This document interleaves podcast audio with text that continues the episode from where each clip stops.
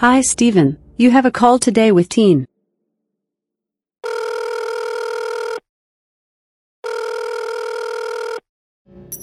So, hi everyone. Thanks for uh, tuning in to this new episode of my podcast. I'm very honored and very happy that I have Tien Tzuo here with me. He is one of the world leading thinkers in the area of the subscription economy. He was one of the first employees at Salesforce, uh, was the first CMO and the first chief strategy officer at Salesforce. And then he started his own company, Zuora, which is an enterprise software company that facilitates the subscription economy and subscription business. Thanks for being here, Tien. Of course, my pleasure. Good to be here, Stephen. Well, um, let's let's dive into the action. We, there's there's been a lot of conversation about the subscription economy. Um, we've seen many many examples, but sometimes I have the feeling now that people know how it works and that they have a number of subscriptions. Um, but many people ask me, do you really think it's going to be like the standard in our day to day life? Or is it just going to be something on the side that we do for certain? You know, services, or is this going to be the core of the economy in the future? What, what's your opinion on that? Well, our, our opinion is definitely strong. We think this is is going to be the core of the economy, and, everything is going to go this way. And I understand, you know, this this sounds like a a, a big leap, um, but it was a big leap that we had to take to start our company. And so you, you mentioned I was at Salesforce.com, and it was 2007. And, um, and, and and honestly, the world hadn't not yet adopted a SaaS first or a cloud first strategy. We can see it happening we can see that once people tasted what software as a service felt like, that they weren't going to go back and, and, and say, you know, I still want to go and buy those servers and buy the databases and deal with the hassles. The IT organization really talked about, you know, how so much of the IT spend was just going to what, you know, quote unquote, keep the lights on, right? And, and, and software right. as a service really, really eliminated uh, so much of that. And so we asked ourselves, is, is, is this something that's just specific to software? And we looked at early, early examples. And so we're all used to, to ride sharing services, car sharing services, Uber, Lyft, BlaBlaCar. Um, mm-hmm. But in, in, in 2007, in the US, there was a service called Zipcar, where instead of buying a car, say if you lived in San Francisco or New York or, or in, a, in a college campus, uh, there's no reason to buy a car. You just walk up to one of these cars, you swipe a card that you were given, and you drive off. And, and you simply pay based on how many miles and how many hours that you use the car. And so, so we mm-hmm. can see that that other examples of of situations where if somebody said, you know, let me release you from the burden of having to own the product. Let me give mm-hmm. you the mm-hmm. outcome that you're looking for, which is watching movies or reading news or getting from point A to point B that that it was just a much better model, and there was no reason that that this can't happen. And you know, fast forward to 2019, we're all used to you know dealing with subscriptions uh, for software, whether it's Adobe or Google or Salesforce. We're all used to dealing with subscriptions for videos and movies and shows and music and news. Um, but what we're seeing is is the Internet of Things is going to create a wave of new services as every single product, you know, whether it's cars or or, or dishwashers or or bicycles uh, or or you know million dollar medical scanners, they're all being connected to the internet, and they're all transforming mm-hmm. from from from products into services. And so this we're just we're just at the tip of the iceberg. And and do you think like when when everything is connected with the with the internet that one of the consequences could be that we arrive in some sort of an age of automated buying where consumers just get a subscription to their let's say the routine kind of products that you need in your household every week or every month and that in some sort of an automated way that just arrives at your doorstep and and as a consumer you're not even involved in that decision making process anymore? Do you see it to go that far well, I, I, think when you go into this journey from to subscriptions, and, and, and we certainly have, and we work with so many companies around the world, whether it's it's it's, it's Ford or SNCF or or DAZN, um, it really breaks a lot of it really challenges a lot of assumptions that you have, right? And so if you just look at the music industry, it used to be about sending out DVDs or CDs. And there were certainly mm-hmm. companies mm-hmm. that would send you a CD a month, right? And Netflix, they would send you two or three CDs. There were there were things like Book of the Month Club or Columbia House in, in, in the US. They would send you uh, a CD every month to look at. And and so, right. but if you look at today in streaming, it's not about a movie anymore. It's about watching anything. It's about discovering. It's about seeing what other people like. And um, and so it's a much much richer environment that was created that just didn't exist before. And so whether you're talking about about, about diapers or, or, or, or toothbrushes, there's something more that can happen when when these things are now connected to the internet. And and we're still anchored on well, am I get my am I going to get my product on time? Versus mm-hmm. thinking about hey, am I going to have a selection of food that I want to eat? Right? Am I going to have everything that I need for clean clothes? Right? Am I going to be able to to to perform my morning routine, whatever it happens to be? Mm-hmm. Right? And there's going to be a system yeah. that has physical products in it, certainly, but there's going to be a system that takes care of these things at a a, a, a higher level. Um, so just to give you an example, we'll pick an example from the industrial space. Uh, these big tractor companies like Caterpillar, okay. Komatsu, right? They're realizing it's not about you know giving you access to the tractor; it's about moving dirt.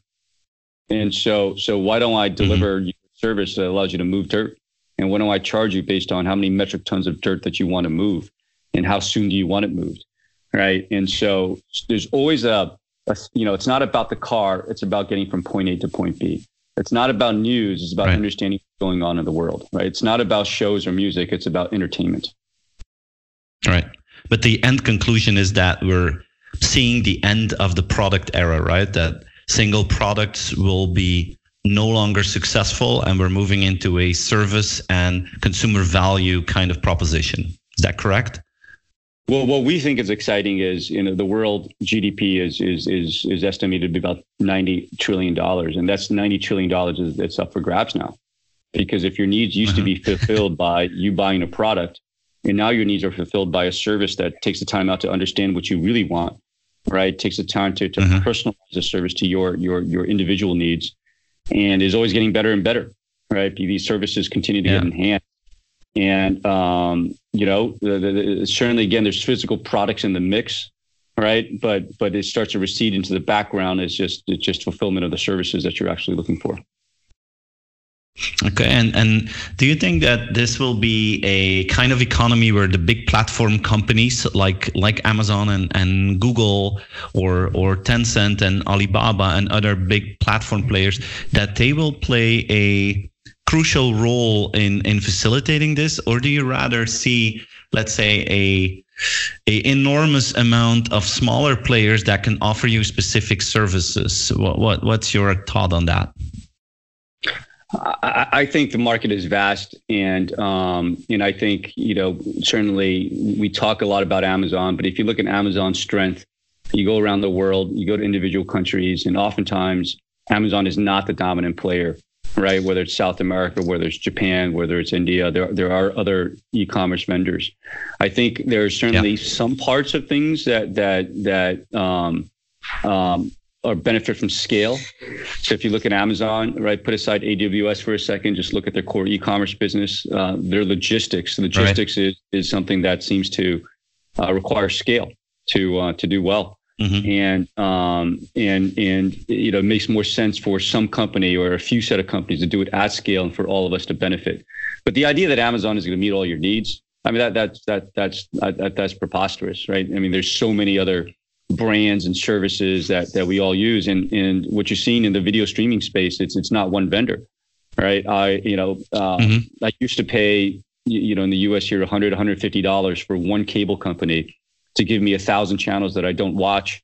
Right now, I can pick and choose, and I can spend my money more wisely. I mean, but I'll sign up for HBO and I'll sign up for Hulu. Right, I'll sign up for DAZN. Uh, and I'll sign up for ESPN, and and I'll pick and choose the ones that I want, and, and craft the services that are customized to my needs.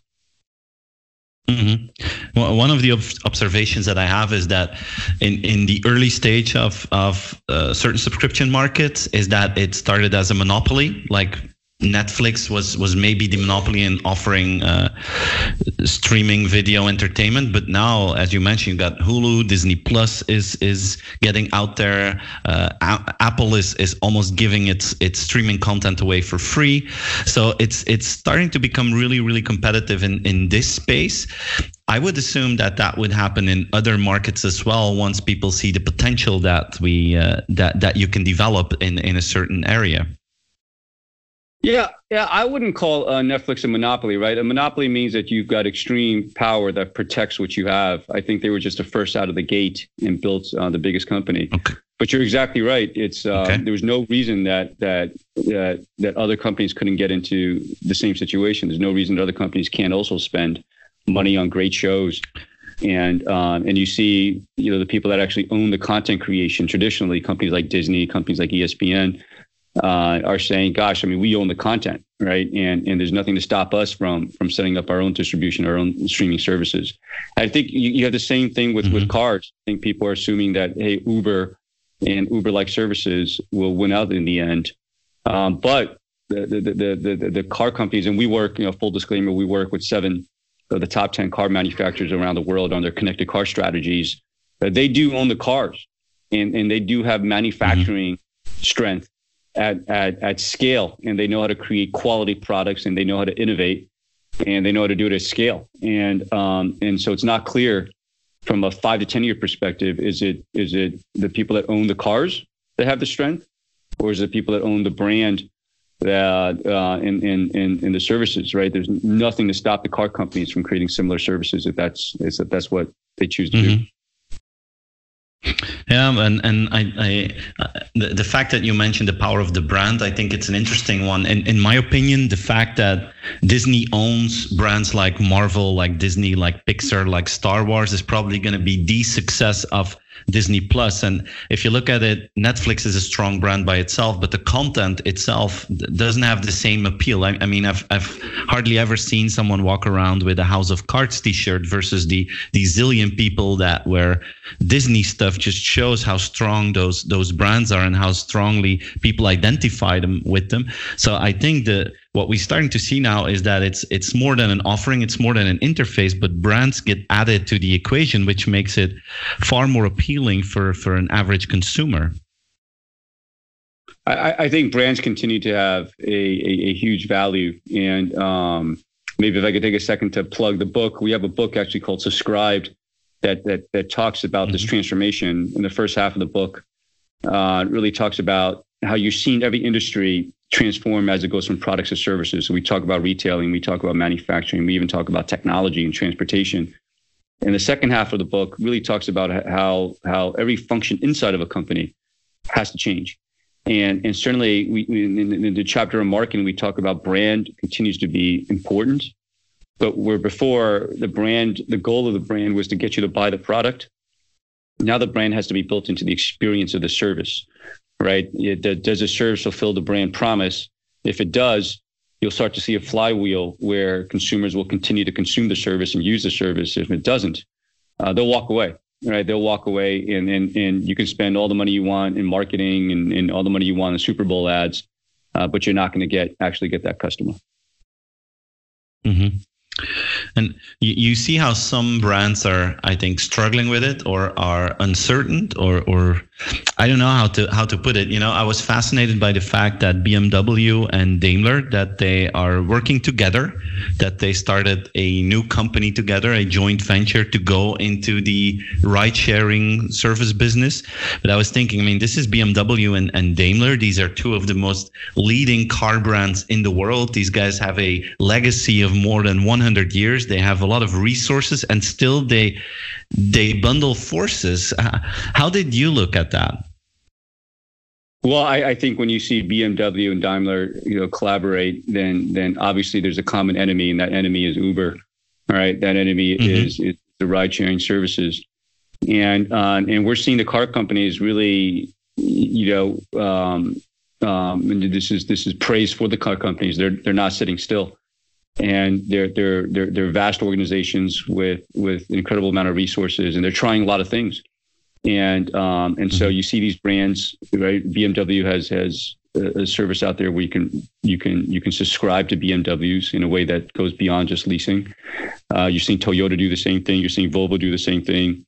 You're seeing, gosh, if it's if it's ride sharing, um, it, is that a network that transcends all of us, right? And um, mm-hmm. you know, you know, very very similar to how the media companies came together and established something like Hulu, right? Uh, which is okay, we need a brand that actually transcends um, our individual brands, right? Or a service that transcends or integrates our individual brands. And, and how do we do that? You're also seeing them, you, you know, play around with with with with bicycle sharing, um, you know, uh, commuting services like vans, uh, parking mobility services, uh, and then you're seeing a lot of innovation in the car itself. And what some companies are realizing is is the car is kind of like a phone except it's hard to steal and it's it's it's a very heavy phone. and um and you know why can't the, the the the car actually do the authentication for payments just like the phone can? Why can't you just drive up to a gas station, fill up your car, fill up your tank, and uh, and there's an NFC right, you know, handshake between the car and the gas station. You simply drive off um, versus your phone in the gas pump. And and these mm-hmm. things are all possible today, and and you're seeing a lot of these innovations really starting to happen. Okay, if, if I, I think if you look at the model of, of the go-to-market model of most subscription companies, they start their service, they're going in as aggressively as possible to get their recurring revenues from people that subscribe to their service. What what is the the secret to to loyalty in this business? Is that different than in any other industry or any other economical model? Well, we, we like to joke that when we ever hear about uh, the word loyalty programs, that tells us an organization yeah. Is still a very siloed organization. And what you find is when, mm-hmm. when, when you have to do this transformation from products to services, it changes so many parts of what you're doing. The other really important thing is those parts need to be coordinated. And so only companies that are able to break down the functional silos within their organizations are actually able to execute this transformation. And so when we see a, pro, a company launch a loyalty program, that tells us the silos exist. And that tells us the CEO probably went to the marketing department and said, give me some of this subscription stuff. And the marketing department has no ability to change the product, has no ability to change the pricing or the sales organization, the distribution channels. And so the only thing that they can do is to stay within their marketing lane and they launch a loyalty program to try to, to, to, to create customer loyalty by paying them essentially. I'll give you a discount if you buy my product again and again and again. Mm-hmm right? And that that's not transformation, yeah. right? That that is just giving up money. Um, you know, Netflix doesn't talk about loyalty programs. Netflix talks about engagement. They talk about adoption, and they talk about churn. Uber versus Lyft. How often are they watching movies? How many articles do they mm-hmm. read in, in in in a week? And and that level of engagement tells you, am I providing the right service, and is it deliver, delivering value? right? And that ultimately will translate right. into into statistics like churn statistics. Uh, that's what mm-hmm. you want to focus on, right? The, the, loyalty feels like an artificial conversation to say, well, let me let me reward loyalty, right? But without actually driving value and engagement. Yeah, yeah, I agree. I agree. The the challenge that I see for for many companies, um, as you mentioned, you got the siloed approach, but also my feeling is that um, to to measure and act upon the kind of engagement that you mentioned and to to connect you know to to really understand how consumers are using your services and and act upon that. You need quite some data capabilities and i still see a lot of companies that are from more traditional industries that tend to suffer with that approach.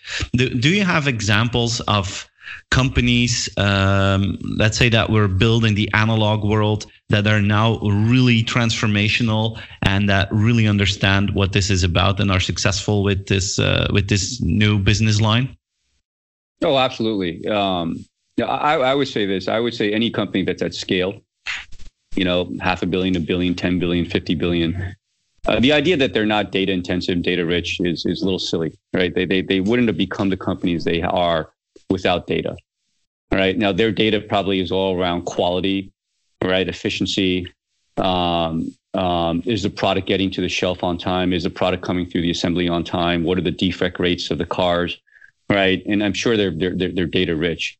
But what they're finding now okay. is is they're they're they're they're collecting data on their customers, and so the data is not necessarily just about products, but it's about customers. And if you just look at physical products, one big reason they're realizing that now is because their products are now smart. They're, they they have sensors. They're collecting all sorts of data, and they're putting into a cloud service. And so I'll, I'll, I'll give you an extreme example. Uh, there, there's, there are companies that sell ball bearings, and these are little metal mm-hmm. balls, right, that go into big machinery, big equipment, or small equipment. Okay. And uh, there's a company out there that actually has 2 million uh, smart ball bearings. And so these are metal balls that detect load, detect vibration patterns, and all sorts of data.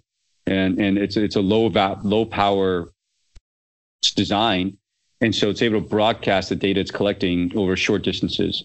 And so you hold the device up near one of these ball bearings and it starts to collect data and then it sends the data to the cloud.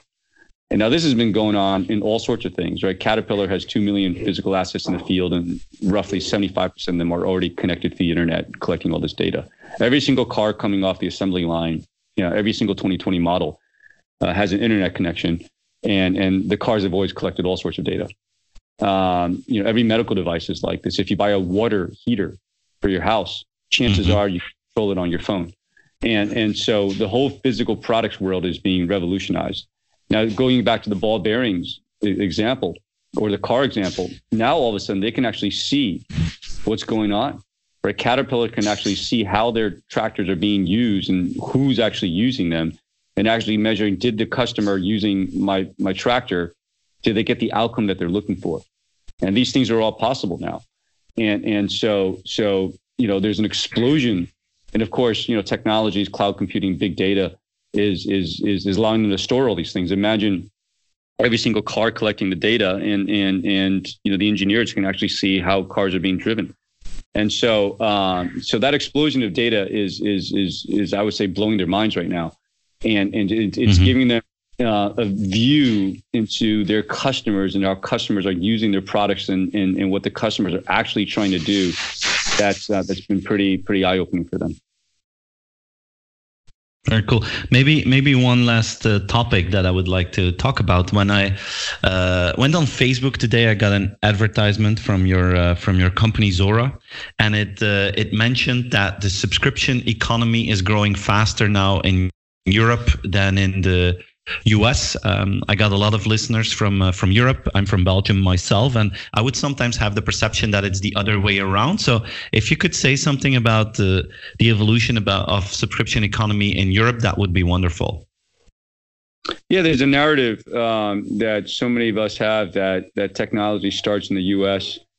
and starts in Silicon Valley and then permeates throughout the world. And I think every day that passes, that that that's becoming less true. And when we look at what are the drivers of subscription services, um, it's not necessarily true that that they're all disruptive services from Silicon Valley, like like like the Ubers of the world. I, I think okay. it's not clear whether it's you're better off creating a new company to acquire all the customers that say Disney or Ford have, or you or Ford or Disney or Toyota or BMW says, look, we have the most customers. And our job is to is to is to transform our customers into subscribers right? To not force them to buy mm-hmm. products deliver you know deliver our value our innovation through services that they can consume uh, more easily that's more adapted to to to their specific needs. And and so what we're seeing is um, is is the subscri- the shift to subscription is about disruption but it can come from you know startups brand new companies or it can come from existing companies and um, and when we look at it that way, you can see why we're just seeing tremendous progress and adoption in, in Europe. And in many ways, the European companies, uh, existing, you know, incumbent companies, are are are just very innovative, and they they they they do move very quickly. I know that's not our standard perception, um, but mm-hmm. when when your products can can can all be collecting data, you know, when when you, it's so easy to throw up software in in cloud based services, to collect the data, right? There's there is a regulatory framework in, in, in Europe that that at least makes things black and white, and so you know how to follow these regulatory you know frameworks, and and, and you can move fast without fear of that you're going to get in the way with future laws that have yet to be created, right? And um, mm-hmm. Uh, and so we're just seeing an enormous amount of innovation. Probably, you know, 30% of our business is already outside of North America, which is uh, which Okay. is fairly good for a company of our, our, our size and history. Yeah, absolutely. And it's an interesting perspective because in Europe, we're sometimes frustrated that we don't really have our own big digital platforms like we see in Silicon Valley or in China.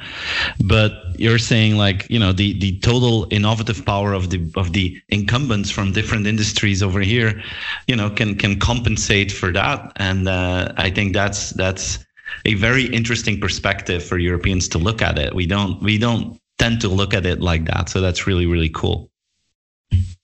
Yeah, we've got a great case study with SNCF, right? obviously the, uh, the, the the French rail system, and what they realized was there was a generation of teenager students that um, that were not taking the French rail system to go from city to city. They were using BlaBlaCar, and so so they had never Yeah. experienced what it's like to take the trains, and and so they launched. You know, we helped them um, launch quickly um, a service. I think it's 79 euros uh, a month, and and unlimited rides between cities, and uh, targeted specifically at students.